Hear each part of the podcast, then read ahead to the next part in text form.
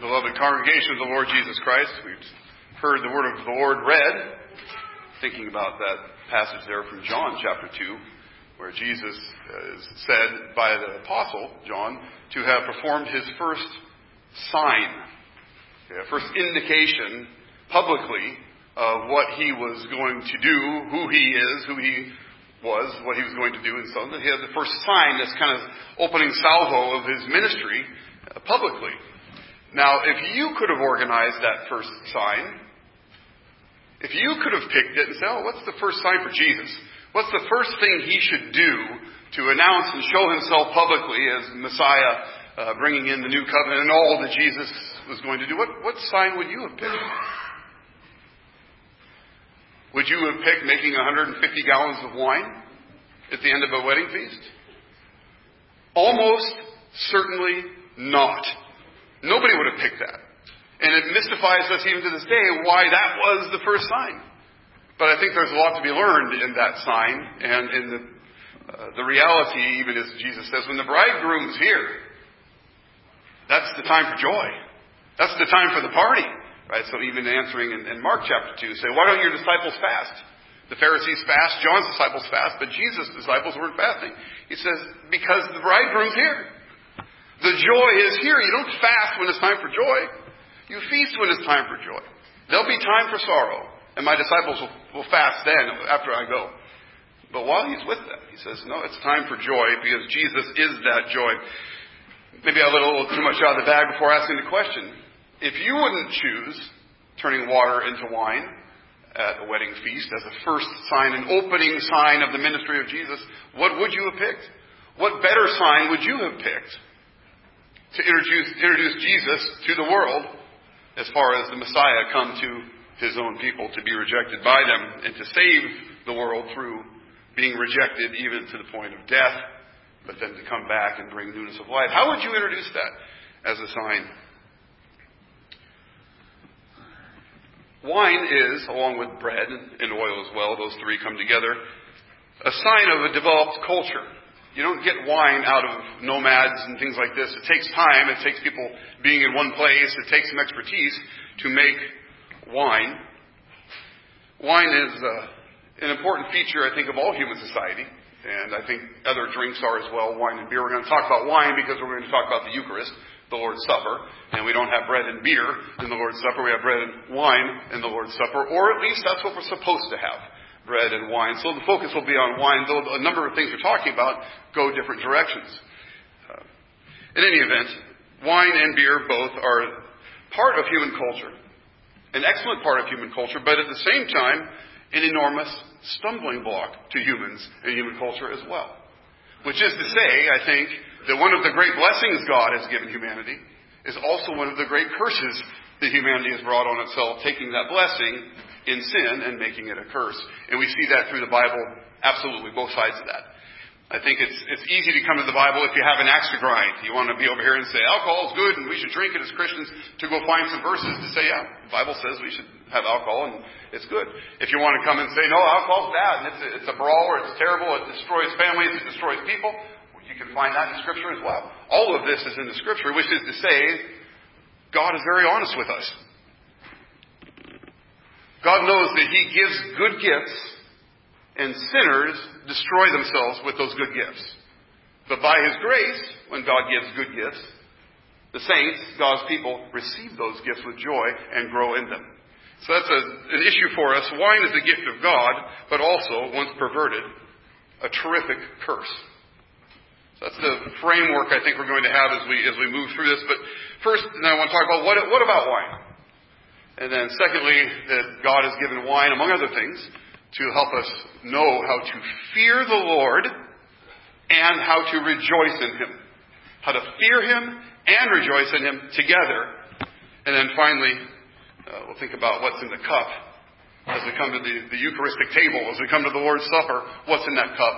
And as some considerations there we'll close with. So first, what about wine? Well, wine is an intoxicating beverage made by crushing grapes and fermenting what comes out of that. Wine, it turns out, you might be shocked to find out, isn't grape juice. And I can prove this easily to you. So if I went and sat down at a restaurant and I ordered a glass of Cabernet Sauvignon and I ordered Illinois, a little straw cup of grape juice, and they came and put the stemmed glass in front of Illinois and put the little sippy cup in front of me and say, no, you mixed them up. And somebody would say, no, it's the fruit of the vine, it's all the same thing. I say, well, if it's all the same thing, then why don't you drink the wine? Because it's obviously not the same thing. Right? And we'll switch the drinks. Well, no, you get the grape juice. That's fine. You get the sippy cup, and I'll take the stemware. Because they're not the same thing. Wine is fermented, alcoholic, intoxicating grape juice. That's what it is. And even in antiquity, it's because, of course, they didn't have refrigeration and ways to preserve things the way we do now, pasteurization and so on. Grape juice turned to wine as it started to ferment and get alcohol in it within 8 hours. So if there were ways to kind of preserve it a little longer, but they would expose it quickly and as much as they could to try to get it to ferment. Because if it didn't ferment and if the alcohol didn't come, the grape juice spoiled. They couldn't get it to keep. It's the alcohol that allowed it to keep. So wine is a very, very valuable thing all through the Bible. And we can see it being consumed all through the Bible. We can see it being abused all through the Bible. All of that's there for us. But there it is. Wine is simply grape juice fermented. It is an intoxicating beverage. In Hebrew, it's called yayin, Y-A-Y-I-N, yayin. And in Greek, it's called oinos. So you get oinophile and things like that from the Greek. But those are the words for it. The first mention in the Bible is in Genesis chapter 9 specifically. But I'd like to take a step back, kind of in keeping with that Psalm 104 and in the song we just sang, the Sing the Almighty Power of God, that creation itself is addressed entirely when God says, behold, it is very good. So I remember talking to a theologian saying, well, the principle of first mention, the first time something's mentioned kind of sets the stage for it. That's kind of always the case. You know, I mean, as you address an idea, the first thing that comes in is kind of the one that forms the ideas that you have to work with later, right? So that's always the case. But I want to mention this idea that everything God made, he said, good. Which means the sin's not in the stuff. It's in us. Right? We are the problem. We are the sinners. We are the ones that pervert God's good gifts into something that is indeed poison and death. And so it is with wine. But the first time we see wine is in Genesis chapter 9. And it doesn't work out particularly well for Noah. So he gets off the ark and he starts to cultivate the land and plants a vineyard and makes some wine and gets drunk and has some problems. Okay, we don't need to detail the problems, but that's the first thing. So it's good that he cultivated the land. It's good that he made the vineyard. It's good that he drank the wine. It's not good that he got drunk. And the things that came from that were entirely destructive, including one of his own children, by being cursed, Ham. So we see that right there from Genesis chapter 9. I'm going to ask you to turn to the book of Proverbs, which, by the way, is full of admonitions about drinking and wine and such. The first one that comes to most people's mind is Chapter 20, verse 1, wine is a mocker, strong drink a brawler, and whoever is led astray by it is not wise. Okay, so we have wine there, which is mentioned specifically. The word strong drink, by the way, when you get that in the Bible, it basically means beer. So wine is crushed grapes fermented.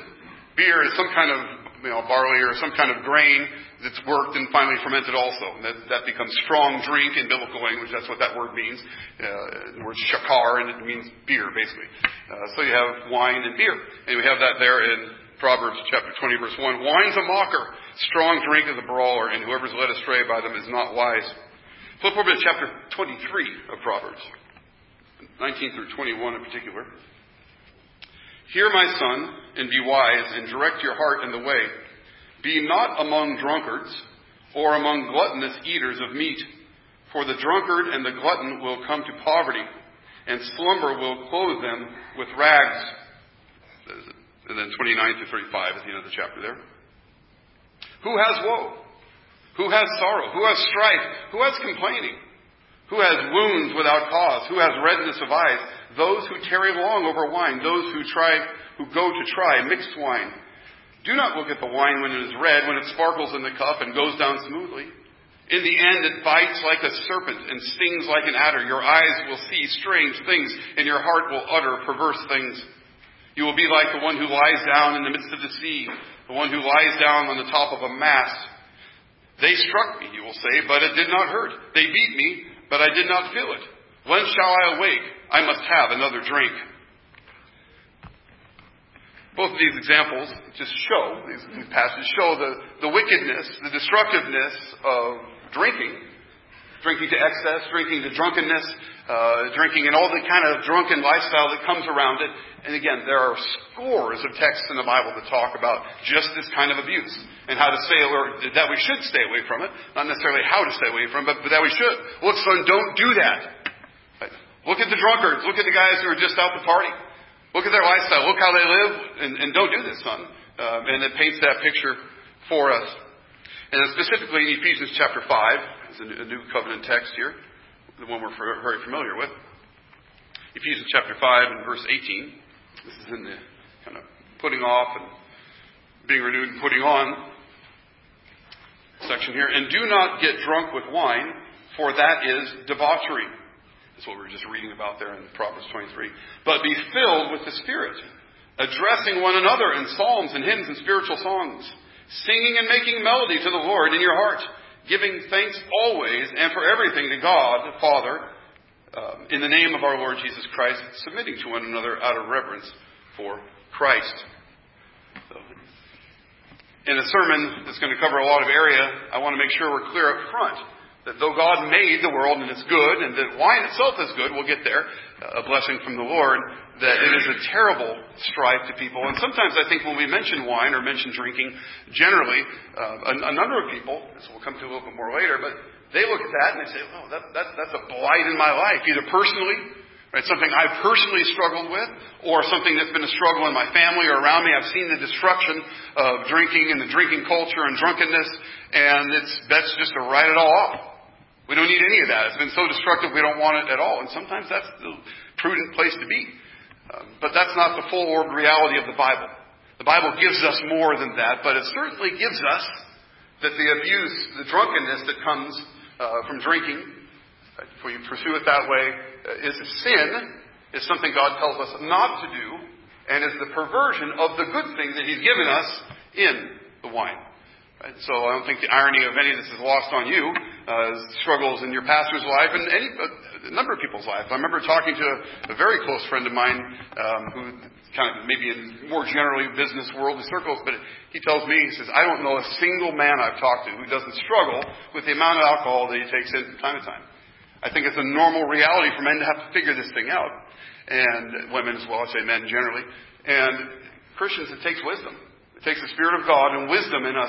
There's not like a chart. Say, okay, here's how much you weigh, here's how tall you are, okay, here's the godly number of drinks you can have. You can have 2.5 drinks and that's it. We don't have the chart. Okay, we don't have that kind of thing. God's given us this enormous gift, which we'll get to, and said, now be wise with it, because if you don't, it will destroy you. Okay, that's what God's done. That's what He's given. And that's where we have to be as Christians, is seeking that wisdom, recognizing the sin, abjuring, hating the sin in ourselves and one another, and helping each other away from the sin into the glory of the thing that God's given, into the blessing of the thing that God has given. So drunkenness is certainly a temptation to be avoided. Certainly a temptation to be avoided together and individually as we, in righteous ways, pursue the joys that God's given in His creation as well. So our sin is one thing. Our sin is one thing. But the divine purpose of wine is different. God's given wine. He tells us why. Now, we pervert it, we sin with it, and we destroy ourselves with it, and destroy others as well. Okay, in our sin. But that's one thing. The purpose of God in wine is something different. And that, of course, we can see in Psalm 104.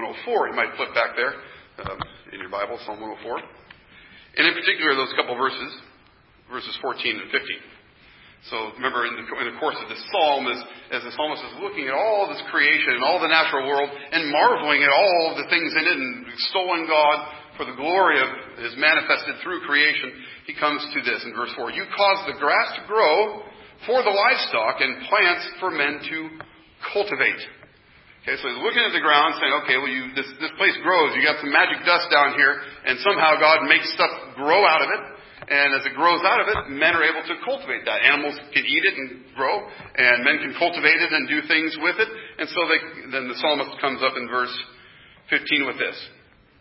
before that, the plants to cultivate, that he may bring forth food from the earth, okay, and wine to gladden the heart of man, oil to make his face shine, and bread to strengthen man's heart.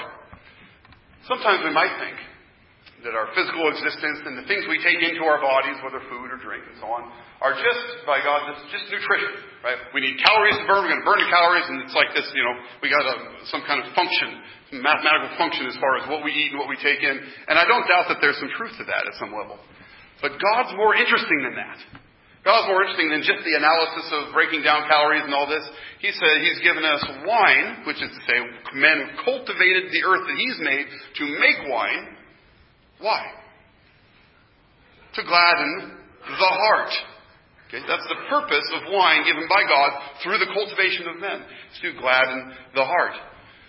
Anybody like having a glad heart? What's the opposite? An unglad heart? Which would you rather have? Okay, so this is a good thing, right? Having a glad heart's a good thing. And he says, God's given us wine for that. Now let me ask you a question. If you go from having a non-glad heart and you have a glass of wine or two, and you have a glad heart, have you had a change in your mental situation? Yeah. God's given wine to have us have a cheerful heart. That's a gift of God in wine.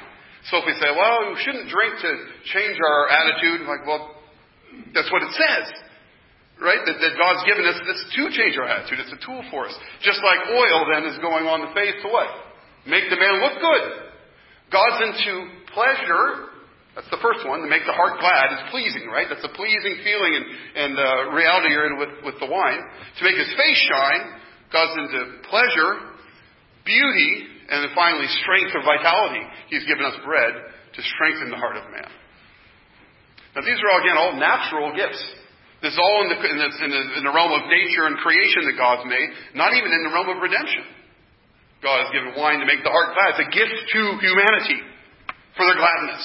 Just like oil is a gift to them for their beauty and bread for their strength.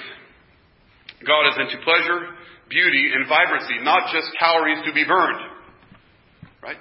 He's given us the earth that tastes good, that gives us joy to eat and drink, and looks beautiful. I was just listening to a story of being down on the middle fork of the Willamette River, and how beautiful it was. God didn't need to make this place beautiful, but he did because he is. He made it beautiful because he's beautiful. He made it pleasurable. You know why? Same reason. Because he's pleasurable.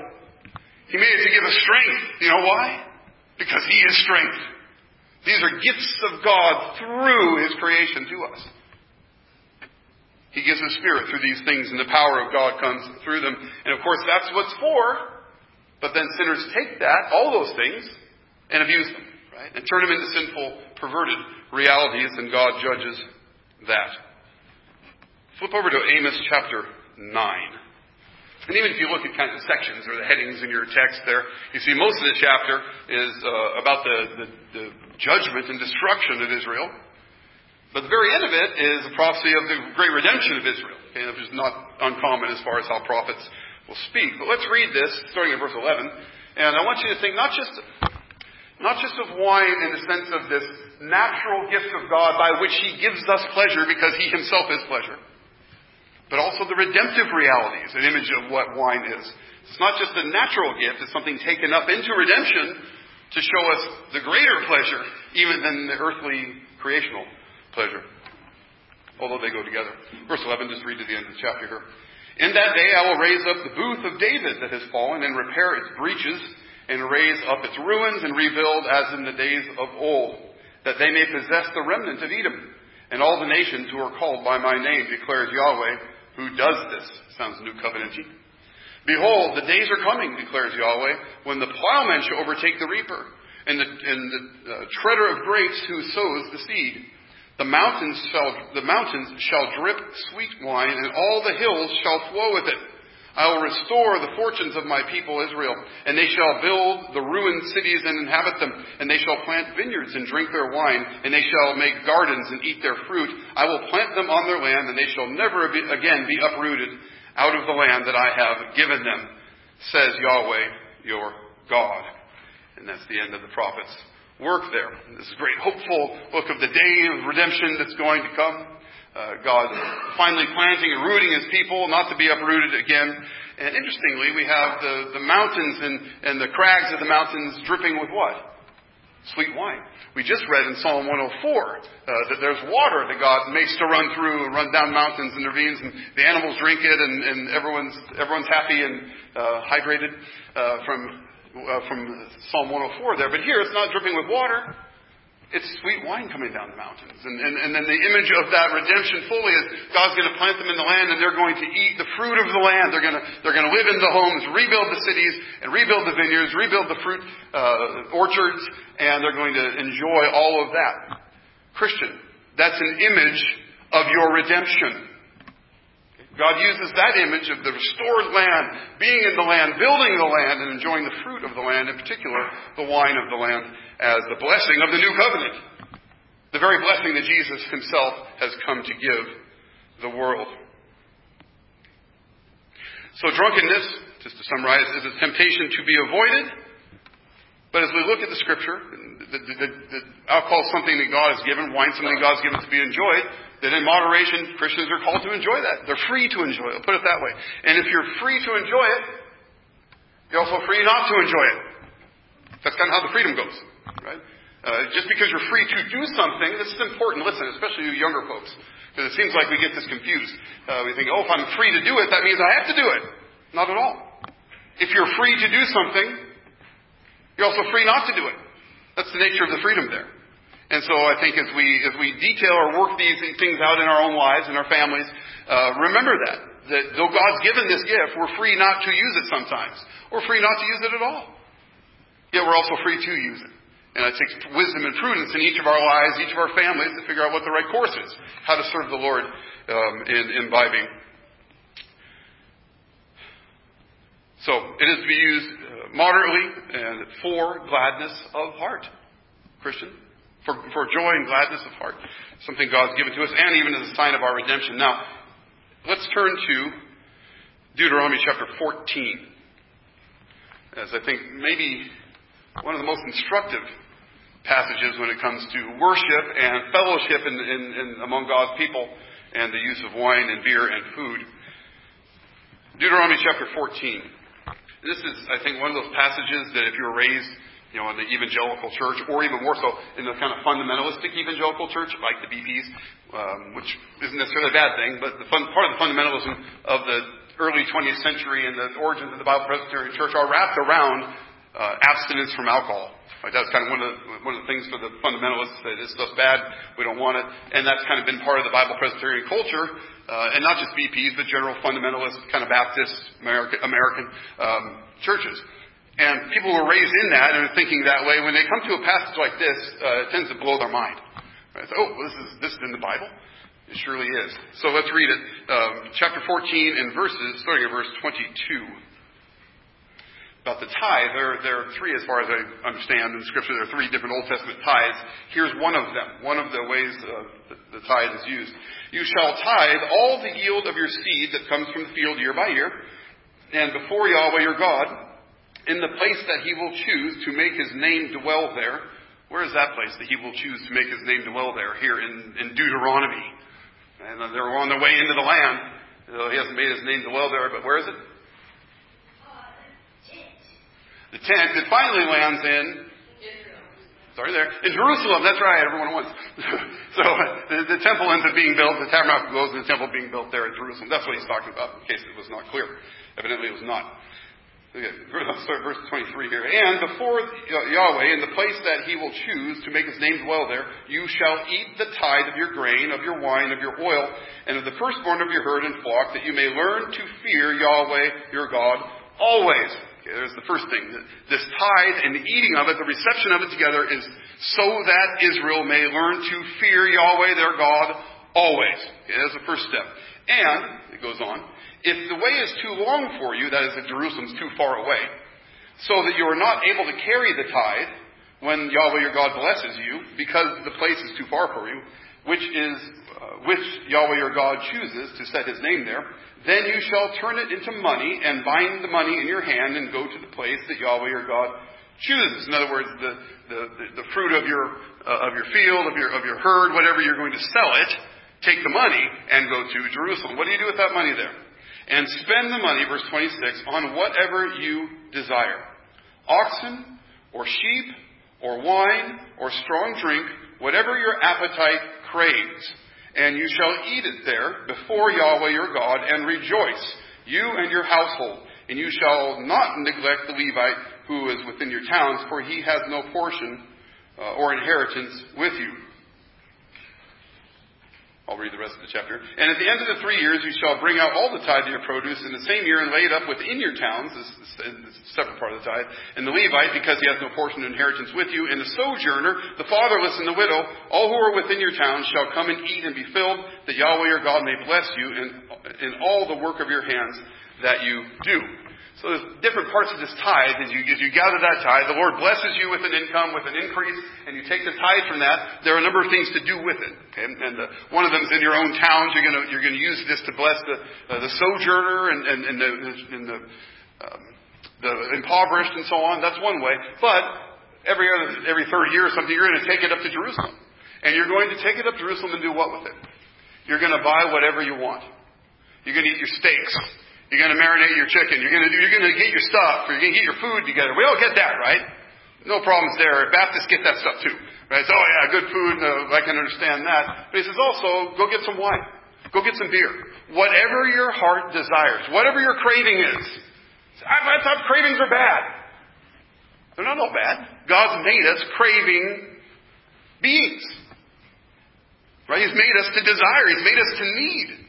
That's why Adam was made hungry in the midst of a garden that he could eat, because God would provide for him.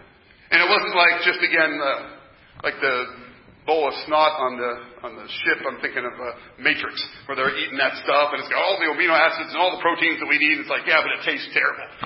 But it has everything we need. God didn't do it that way. He made it beautiful. He made it pleasing to taste. Right? All of that is how God made this world, and the same thing goes. He's made us to desire it, to appreciate it, to take it in and be pleased by it. The problem is when we're too pleased by it, and we just seek the gift and not the giver. Right? We get wrapped up in the idolatry of the gift and not the giver. But God says, the way you're going to learn to rejoice before me, along with the Levites and the poor people and everything else, and the way you're going to learn to fear me is by this tithe that you eat and drink with your family before me in worship. Now, does it seem counterintuitive to you that God would say, go get some beer and some wine. Go get some steak. Eat it up. Drink it up. Rejoice before the Lord and learn to fear me. Does it seem counterintuitive to you that drinking wine or beer would help you fear the Lord? If it seems counterintuitive to you, then I don't think you understand what this passage is saying. I don't think you understand what's going on here. God's given us all these good gifts that we should learn to fear Him. And even, I think, I can say, in the situation where you're past the point of a merry heart, into the point of drunkenness, you can learn to fear God right there. I can tell you.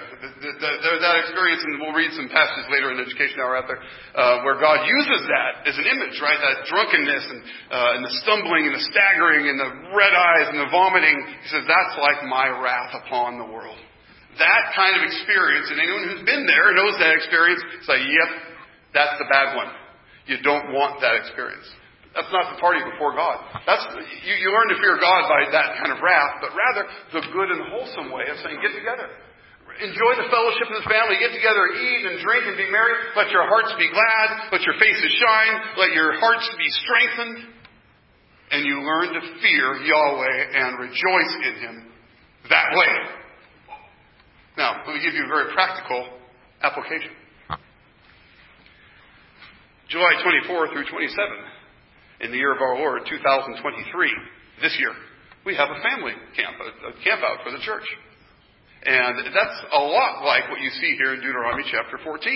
We're not going to the temple, right?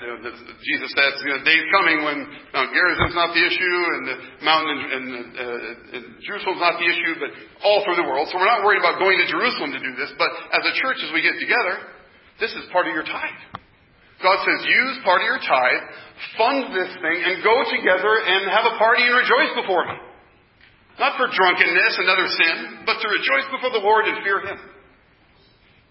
So brothers and sisters, our family camp, our church camp out is like this. Take your tithe money. Pay for your campsite. Buy what you want to buy. Bring good food. The best hot dogs you can bring. Or whatever you want. All the stuff you like. And rejoice before the Lord. Okay? There's an application for you. Right now, to practice this. And I do think faithful festivaling or faithful partying takes practice and work through the years to dial it in. And that's something, the case I think we can see from our own church camp through the years at Wilkerson. We've kind of dialed in certain things. And anyway, just I want to encourage you in that and say this is what God's given. Use your tithe. Part of that tithe is to fund you going to camp and to be together with the brothers to rejoice before the Lord and fear Him. So we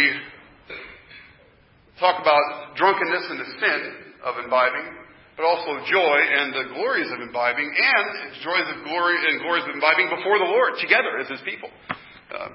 But sometimes as we come together, not often enough I'd say, we come together to rejoice before the Lord at a little table here as well, or behind me, as it turns out, a little table here, and that has two elements to it: bread and the fruit of the vine. Those are what's said to be on the table of the Lord's table, the Eucharistic table. And I want to consider that just for a moment here. So Jesus came. His first sign, again, was not just making a glass of wine or a bottle of wine or even 10 bottles of wine, but 100 or 150 gallons of wine, again, at the end of the party, the end of the long party. And in doing that, and again with the new wine and the new wineskins, He's saying this is something new. I'm come to bring something new. I've come to bring something glorious. And the image of it is wine. The joy of wine. The rejoicing that comes. Jesus is like, that's me. That's what I'm coming to offer you. That's what Jesus brings to the world. And then He gives us a table. With bread, we could say, to strengthen our heart.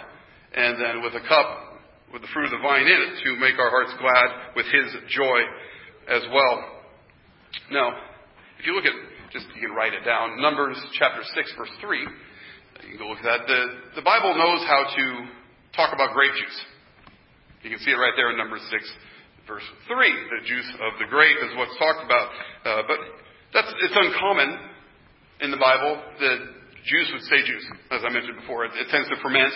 They don't have the 19th century modern, after Louis Pasteur and all that, being able to take liquids and sustain them through time. Before that, they didn't have that. It was, again, the alcohol that helped sustain it. And so grape juice was never in the cup of Christians. Okay, for 1,800 years of Christian history, it was not grape juice in the Eucharistic cup. It was wine. That was common. That was normal. That's what it was. It wasn't changed until the 19th century. We have this thing going on in the 1800s, the 19th century, where there is a couple things that happen. Once distillation, in particular, kind of comes into its own, so you can take, for instance, the mash of your wine, and you can let it ferment into wine, or you can put it into a different process of distilling and turn it into brandy. Right? And you can do the same thing with beer. You can take the mash, it becomes beer, but you can let it ferment into beer, or you can take it and distill it into whiskey.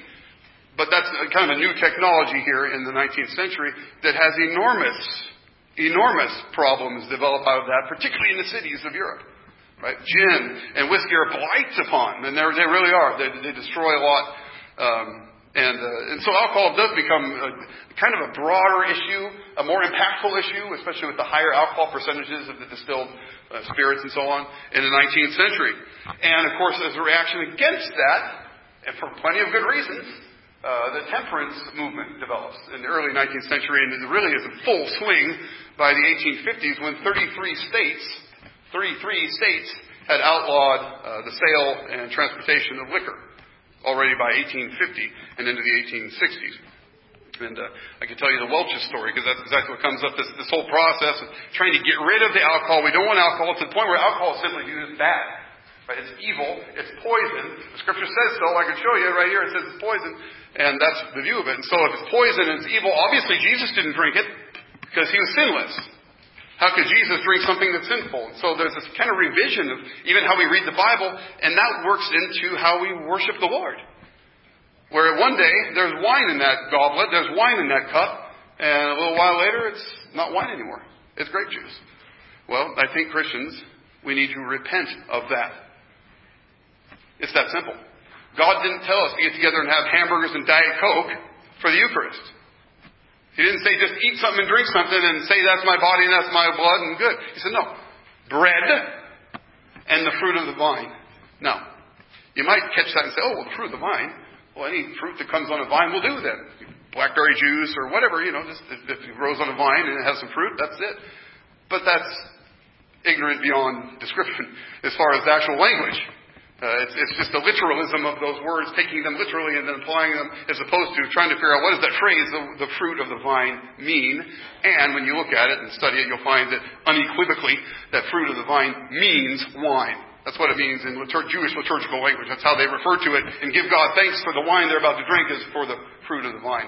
So when Jesus, at the Last Supper, breaks the bread and distributes it and takes the cup and says, you all distribute, you know, breaking apart, break it up among yourselves and drink it. It's bread and wine that he is introducing there. And even as far as the bread, side note on the bread, people say, well, it would have been,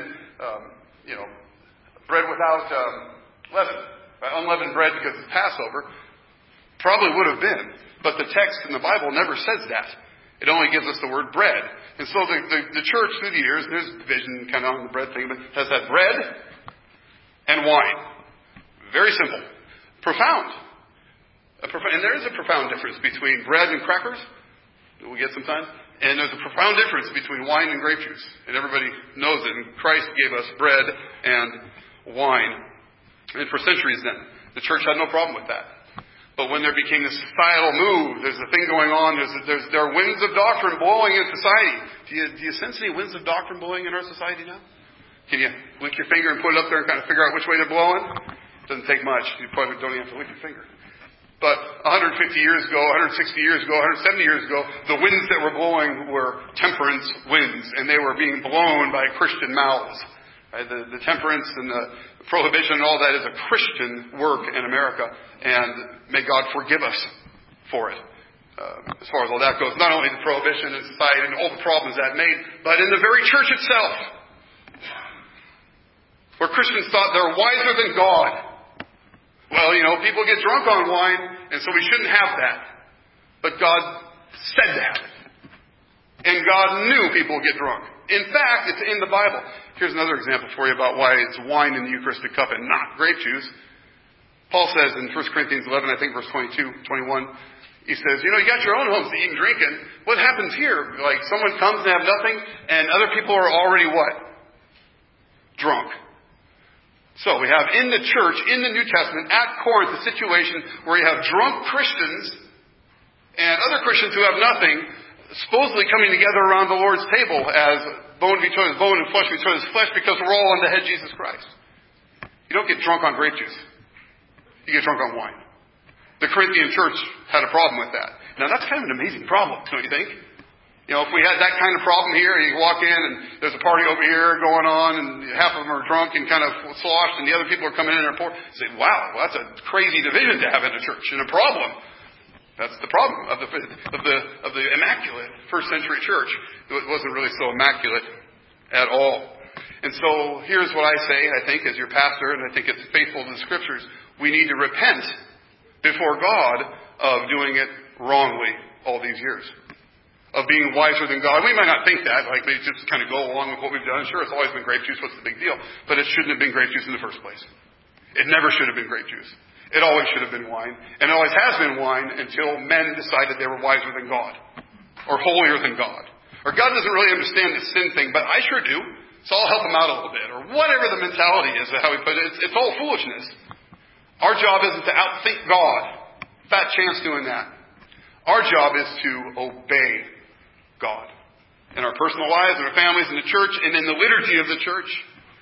And so our plan, Christians, as we come to the Lord's table the next time, will be to repent of this and get the grape juice out of here and get the wine in the cup. And so we'll have bread and wine as the scripture tells us to do. That's the plan coming up next couple of Lord's days from now, the first one of next month. Now, I understand, and Quentin understands, and I think we probably all understand, that there's maybe some potential strife there, some potential problems. This afternoon we're going to talk about some of those in Education Hour. I have kind of some list of questions we can work through and talk through a little bit as far as we come, particularly to the Eucharist, to the Lord's Supper with wine. But I'll just make a statement now about it, that some churches in a transition, or maybe not, maybe they don't think it's a transition, but they have a split tray. They'll have, one half is grape juice and one half is wine, or the outer circle is, whatever. They have both of them there. And I think in some situations that's maybe a necessary step to kind of move the congregation where it's supposed to go. We don't think that that step's necessary here. And we think that it would be a further sin against God to continue disobeying by continue having grape juice when we should have wine. Now, maybe there's a reason to do that by step. I don't think we have that reason here. But maybe there is that reason. And if so, please come talk. Right? Talk to us and let us know what's going on if you're concerned or anything like that. So, to wrap this up. Jesus' first sign. When the Father of our Lord Jesus Christ wanted to make His Son publicly known in the ministry He was going to have, He did so by using His mother, interestingly, to get Him to do the work of turning 100 or 150 gallons of water into wine. And it wasn't just like, yeah, that's some good wine. Right? The master of the party is like, this is the best wine. You saved the best wine. That's unheard of. Who would do that? You know who would do it? The Son of God. He's come to bring the good stuff. He's come to bring the joy. He's come to bring the salvation. It's new wineskin time. Not the old wineskin. We don't want it to rip. We want to preserve and keep this glorious wine, this joy that God's given. And we need to help each other do it faithfully, in that kind of physical sense of the wine. But it's all in Christ. He's the wine. He's the good stuff. He's the joy. He's the salvation. And that's the point. That's the point of that first sign. He's the best wine. Christian, do you know that? Jesus is the best wine. There's all kinds of wines and they're good, but He's the best one. All the pleasures, all the things you love, whether they give you, your pleasure or your beauty or your strength, all of that is in Christ Jesus. He is the Son of God. He is the source of all of that blessing. He is the best wine. Now we know as it comes down to what's in our glasses, it can be used sinfully to the destruction of the drunk and of his world. Okay, this is powerful stuff. And it can destroy the drunk. And it can destroy his family, it can destroy the world, it can destroy the local churches. So we need to make sure that we are using wine faithfully, and it's friends, wine. But also we know that wine is given for joy. That we may learn to fear Yahweh together. Learn to rejoice in Him together as a tool. So wine is also what should be in the Eucharistic cup. Indicating, again, this fullness of joy. That God's giving us something incredibly valuable and happy and elating in the death and resurrection of the Lord Jesus Christ. He says, now be strong and be full of joy and eat my flesh and drink my blood and go forth into this world full of that joy into a world without that joy. It's seeking it from booze, seeking it from sex, seeking it from whatever else, trying to make themselves happy. So you have Jesus Christ, the source and conduit of all the mercies and joys and pleasures of Almighty God. And He's full of them. He's full of those pleasures. He's full of those joys. And they are for us in Christ Jesus, His broken body and His shed blood for us. Amen.